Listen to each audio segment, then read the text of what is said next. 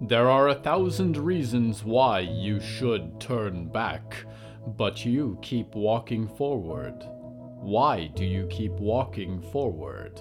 Are you rebelling against better judgment after a lifetime of avoiding curiosity? Are you tired of your dreary life full of decisions you never made? Or do you really think that happiness lies north? The signs on the trees were a comfort at first, markers telling you it was all right to follow. Now you realize they are warnings, and with each desperate scrawl you pass, you know you will never be able to go back. Once you walk into the darkness, into the vast unknown where space and identity are shifting and ethereal, you will never know the comfort of plain, boxed up life again. The last words you see carved into the bark say this Hello from the Hallowoods.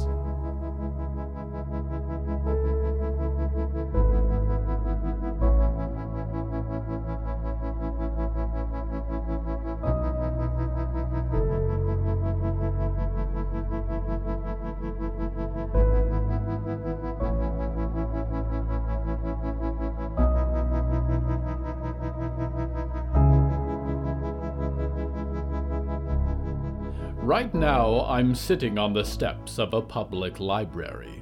The young reader approaching it holds a piece of destiny in her hands, and it beckons her to enter. I want to tell her to run away, to leave behind this terrible library and its terrible books, but she has already seen the huge stone lions. She has read the brass letters, and it is too late.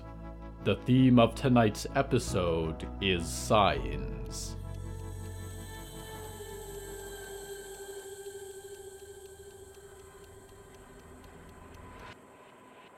Clara approached the monolithic municipal building in awe. It towered over the trees, and the grandeur was entirely out of place in the deep forest.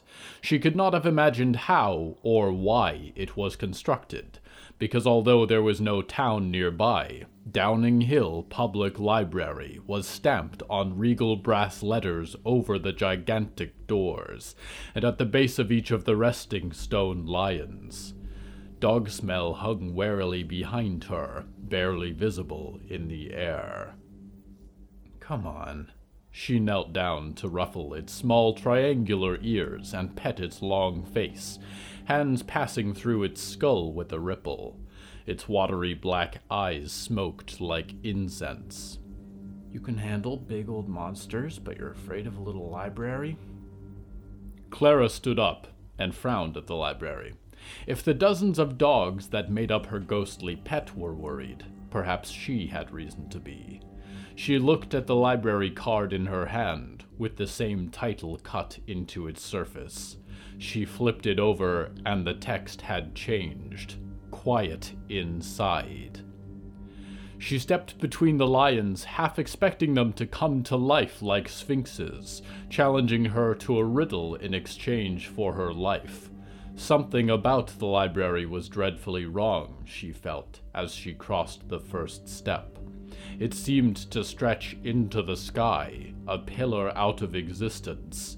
She hesitated as she reached the massive doors set with the brass letters. So many things in her life had become surreal, terrifying. The many unblinking eyes of her parents, the dog made of dogs, the wide grinning frogs that pursued her through the woods. She wondered if this was a step in the direction of safety, of security, or if she would plummet like Alice into some stranger, more deadly wonderland. She had no choice, she decided. She was low on arrows and lost outside of this library. She did not believe in fate, but life tended to work out like it does in books. Some events foreshadow others. She looked at the card a last time and nodded, and pushed open the door. Inside the library was dark as a moonless night, and she fished a flashlight from her bag. The batteries were running dim, and it did little to illuminate the shadow. She gestured a dog smell, and it stepped into the library, glowing a phosphorus white. It bounded ahead into the darkness and disappeared.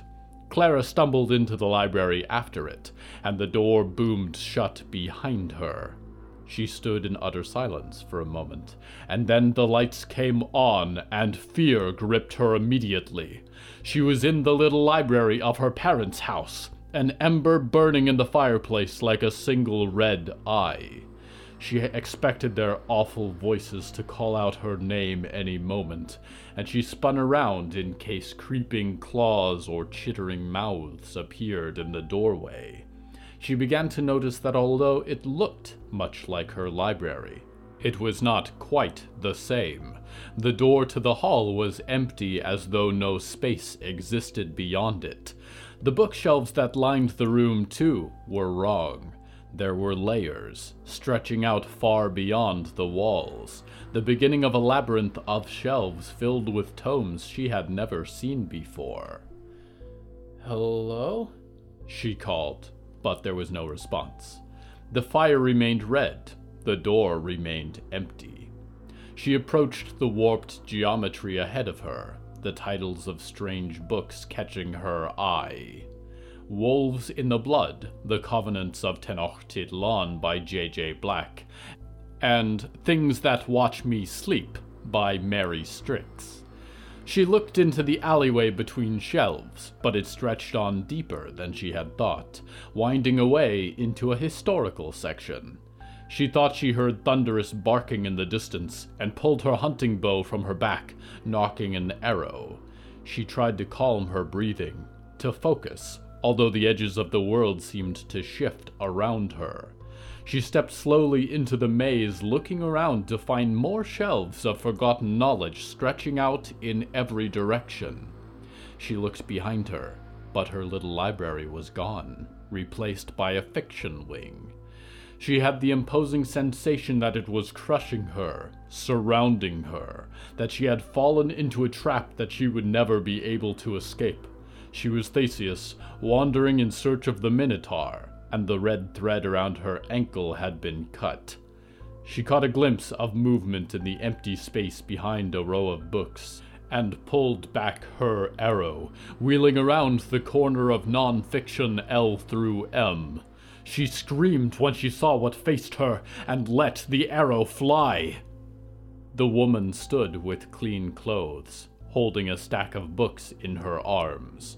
Her face was a buzzing, flickering void that threatened to pull Clara out of existence. The librarian reached a hand to her face and gripped the arrow between where her eyes might once have been, and pulled it out like a hair. She tucked it under her arm and looked up at Clara, and although her head was shrouded in darkness and an impenetrable barrier of knowledge, she smiled. Hello, she said. Do you need help finding a book?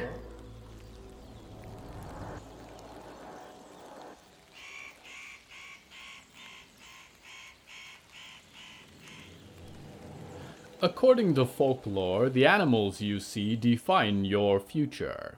If you cross paths with a black cat, it means that cosmic horror is hunting you. Adopt the cat.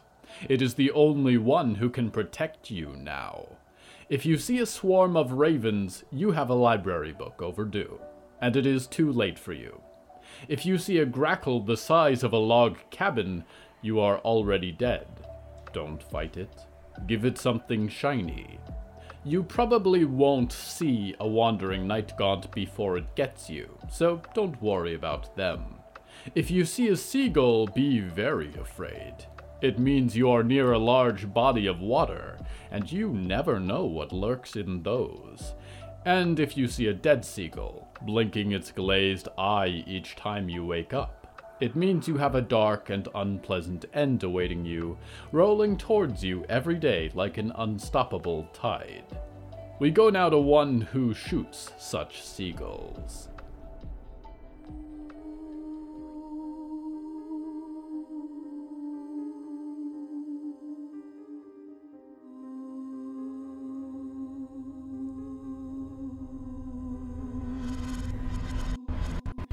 39, Byrne said, sitting down.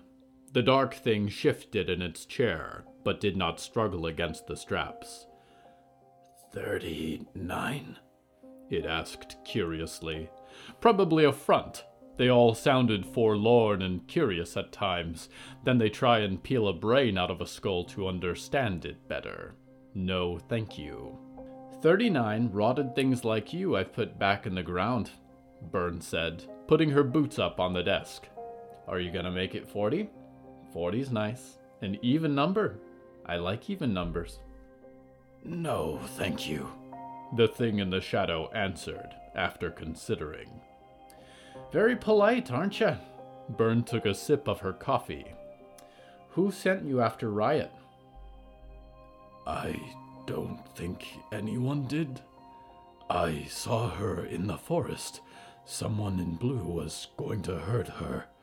I could not allow that. Oh, why'd you care? They were quiet for a long time, and Byrne tapped her hand on her chair impatiently. Had they decided to move into the afterlife peacefully all of the sudden? She stood up and walked around the desk. It stared up into the air with unseeing white eyes, flickering its eyelids. She reached out with a square finger and tapped it on the forehead. A semblance of life came rushing back to it. I am sorry. Was I gone long? Why do you care about Riot? I. The mound of flesh looked like its thoughts were decomposing in real time. I have been Riot. Not not her, but women like her. I have been beaten. I have been hurt.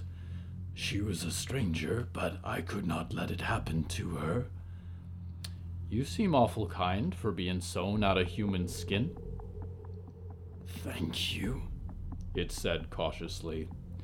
Tell me, what did you say your name was? Diggory. Diggory Graves. Byrne tried not to chuckle. She had her suspicions where such an ugly piece of craftsmanship might have been put together, but she'd have to check with Walt to be sure. Where are you from, Diggory?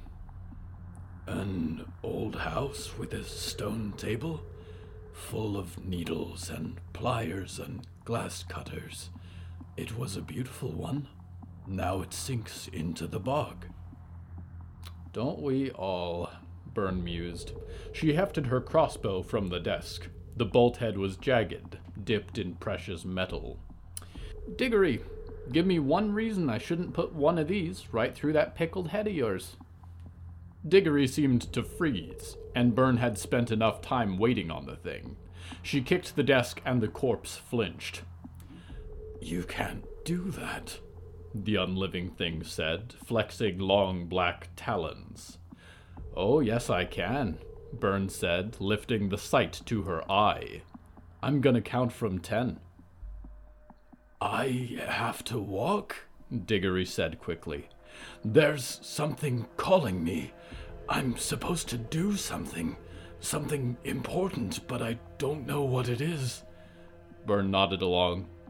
Three, two. I'm in love, Diggory blurted out, and looked away in a semblance of embarrassment, although no blush rose to the blood drained cheeks. Byrne stared at them in amusement. She'd heard this one before, too, Sleepers and biters were big on remembering their romances, sometimes the very same people they'd come back to gnaw on. Oh, yeah? she said. Who's the lucky victim? His name is Percy, Diggory said hesitantly. Tell me about Percy, Byrne said, turning her chair around. She sat again, crossbow propped up on the back of the chair. He's very smart, gushed Diggory. He remembers more than I do. He's strong and has persevered through so much. He's shy around people. And uh, where is Percy now? In this room, Diggory said quietly. Byrne betrayed her surprise, eyes glancing around. There was no one to be seen, and that made her nervous. It's all right, Diggory said, probably noticing her concern. They raised their hands in a peaceful gesture, snapping the leather straps in the process. Byrne stepped back, finger on the trigger. Percy, you can come out, Diggory said, looking at her with unblinking eyes, upraised palms covered in stitches. A boy's face began to shine in the darkness. She would have guessed in his twenties, although it was hard to tell with the dead. He shone faintly, like moonlight on a cloudy night, and his eyes were seeping black voids. His arms were draped around Diggory's neck, and his wrists were all cut up with wire. He looked much the same as the screaming woman the night the instrumentalist came, and Byrne felt the scars on her cheeks twinge with pain. If you hurt Diggory, the boy moved his lips, but the voice spoke in her mind. I'll burn this place to the ground.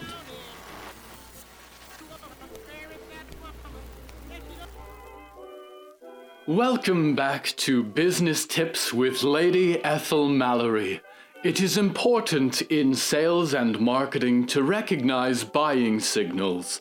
The battle is not won when they sign the paper, but when they accept that they will sign. Simple buying signals to look out for include asking about payment plans. Will this Dreaming Box subscription cost my literal soul or just my lifetime value? Also look for confirmation. Yes, with the Dreaming Box, you'll never worry again. The last signal is asking what's next, and the answer is that there is so much more. Joining a Dreaming Box is only the start. Your distractions are gone. You become efficient, and when one million efficient minds dream of something, it becomes reality. And when your dreams are guided by the shining minds at Botco, your reality becomes Botco in every way. There she goes, interrupting my transmission again. It's becoming a bit of a ritual. I hate rituals. We return now to Byrne Keen. Percy, Diggory scolded. I'm sorry, that's very unkind. It was Byrne's turn to think, and she hefted the crossbow thoughtfully. These two had every reason to set off her warning signs. They were dead, for one, and stranger than they let on. Patchy seemed not to understand their own motivations, and that bothered Byrne even in normal living people. She didn't like the look of Attic Boy either. He looked like he hadn't eaten a meal while he was alive, and his clothes were tattered, shreds of what might have once been a sundress drifting in an invisible wind. The same feeling of deep wrong that accompanied the instrumentalist's music was here in this room. She could feel it. And yet she could not bring herself to pull the trigger. She and Violet had been outcasts too. Lovebirds on the run, shunned by friends and family, wandering into a new life they did not understand. She could remember people in her past who looked as disturbed by her existence as she was by the couple in front of her. If there was anything she remembered from her short days on the reserve, it was an appreciation for cycles, for order. The seasons turned, the stars spun, and things were born and lived and died. Up in these woods they were safe from the burning world below, but at great cost. The seasons lay in ruin, the stars were crooked, and dead lovers walked in the forest. Still, there were telltale signs when you knew you would regret helping someone. People don't often lie about who they are, she had found. You just choose to ignore what they say. Try as she might, she could not find a bad intuition when it came to the rotting couple. Byrne laid her crossbow on the desk, and the two dead things stared at her with distrustful eyes. Here's how this is gonna go, she said. You helped our girl Riot in a bind, and you're welcome to our hospitality. It comes with conditions. One, don't hurt anyone. Nobody will give you trouble, but if they do, you bring it right to me, and I deal with it. I get news that you're biting people, and I feed you to the dogs. Nothing personal. Two, if I ask you to leave, you'll do it peacefully. You don't want me to call Walt on you. Three, you'll help out. I don't know what you can do around here, but I'll find something. Everyone works here. Understood? The two looked to each other with wide eyes and nodded vigorously. Good, Byrne said, walking out. Your room is 34, Badger Wing. Keep it nice. Byrne shook her head as she left. What was she thinking? There was no good that came of welcoming the dead. She made a choice that felt right, and she hoped she would not come to regret it. Violet waited in a garden bank, trimming flowers from the winter squash plants. Forty? She winced. Thirty-nine, Byrne said, and picked her up in a hug. She seemed lighter now than she used to, and she laughed like crinkly wrapping paper. Are you going soft in your old age? she whispered in Byrne's ear. Anything but, Byrne said, and kissed her wife.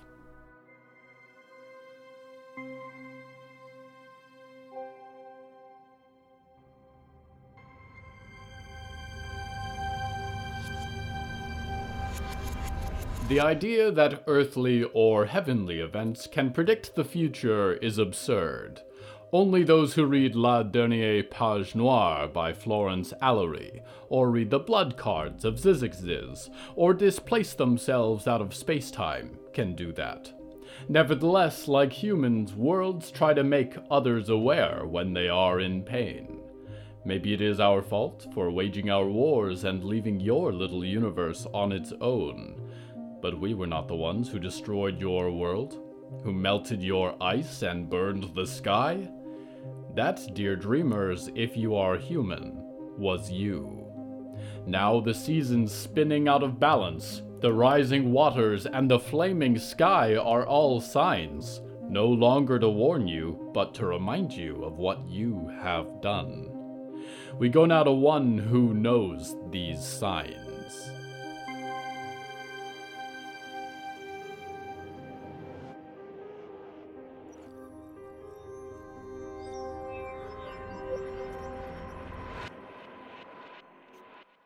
Walt kept his eyes on the road, listening to the same Stone Maiden album he'd been listening to for two decades.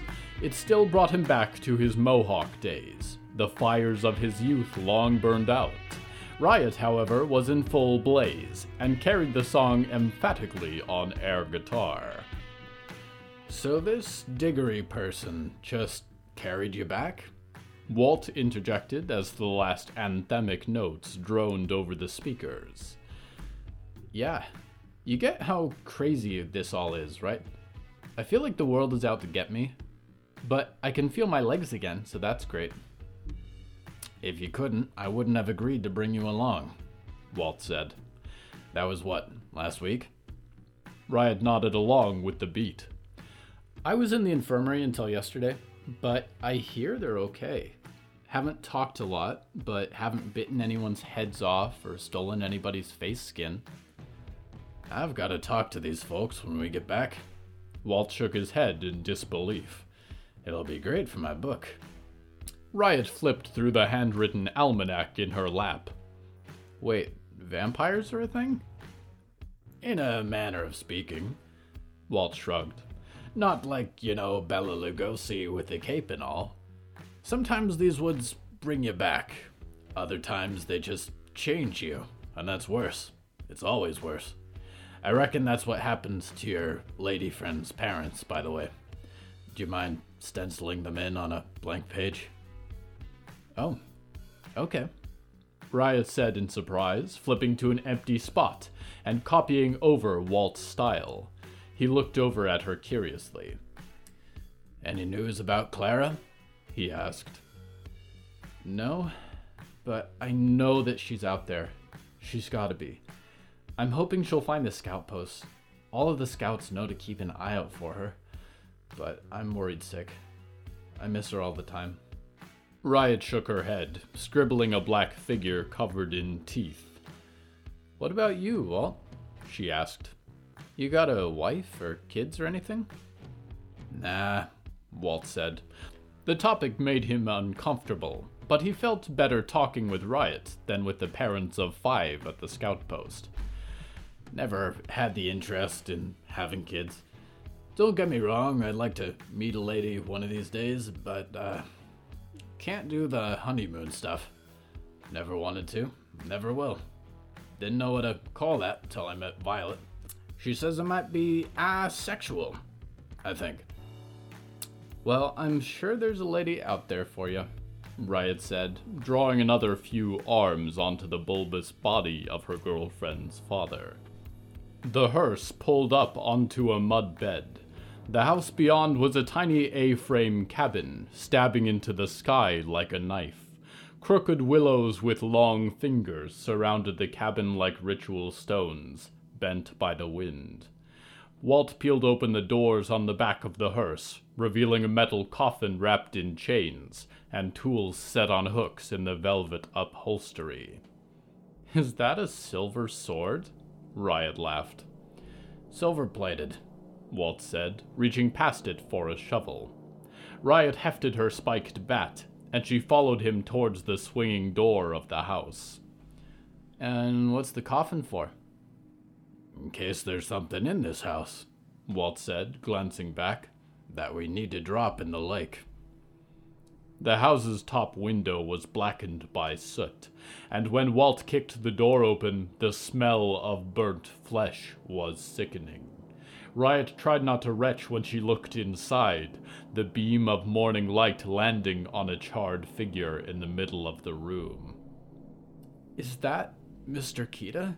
She choked. Walt nodded, dropping the shovel and pulling out his clipboard. Riot could not be quiet. What the hell is this, Walt? Instrumentalist. Walt chewed on his lip. Likes to leave signatures. That's piano wire he's tied up with, see?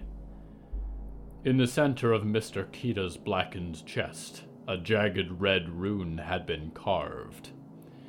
I reckon that's an eye?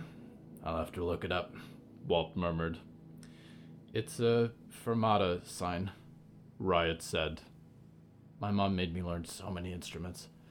It, it's like a pause, or a note that goes longer than usual. Walt finished his charcoal inscriptions and picked up his shovel. I'm gonna dig this man a proper grave. When that's done, I'm gonna clear the instrumentalist out of these woods for good. Riot gritted her teeth, breathing in the awful smell. I'm coming with you.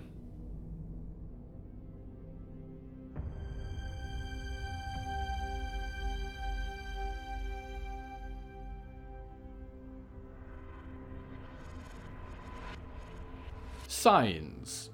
Human beings look for signs as sources of hope, looking for meaning in a universe where there is none, looking for guidance in a cosmos where all the guides are dead. You hope for a safe path through the forest of your life, and for an easy journey through shadow into shadow. For all of our signs, our dreams rely only on us to make them reality if you are waiting for a sign. Your sign is a skull laughing underneath black water. Your sign is a pine tree that knows the secrets of life. Your sign is a faceless king in a forest beyond the human spectrum of color. Your sign is a loyal host from beyond with 100 eyes in the dark, bidding you to do all that you want to do and when you are done, return to the Hallowoods.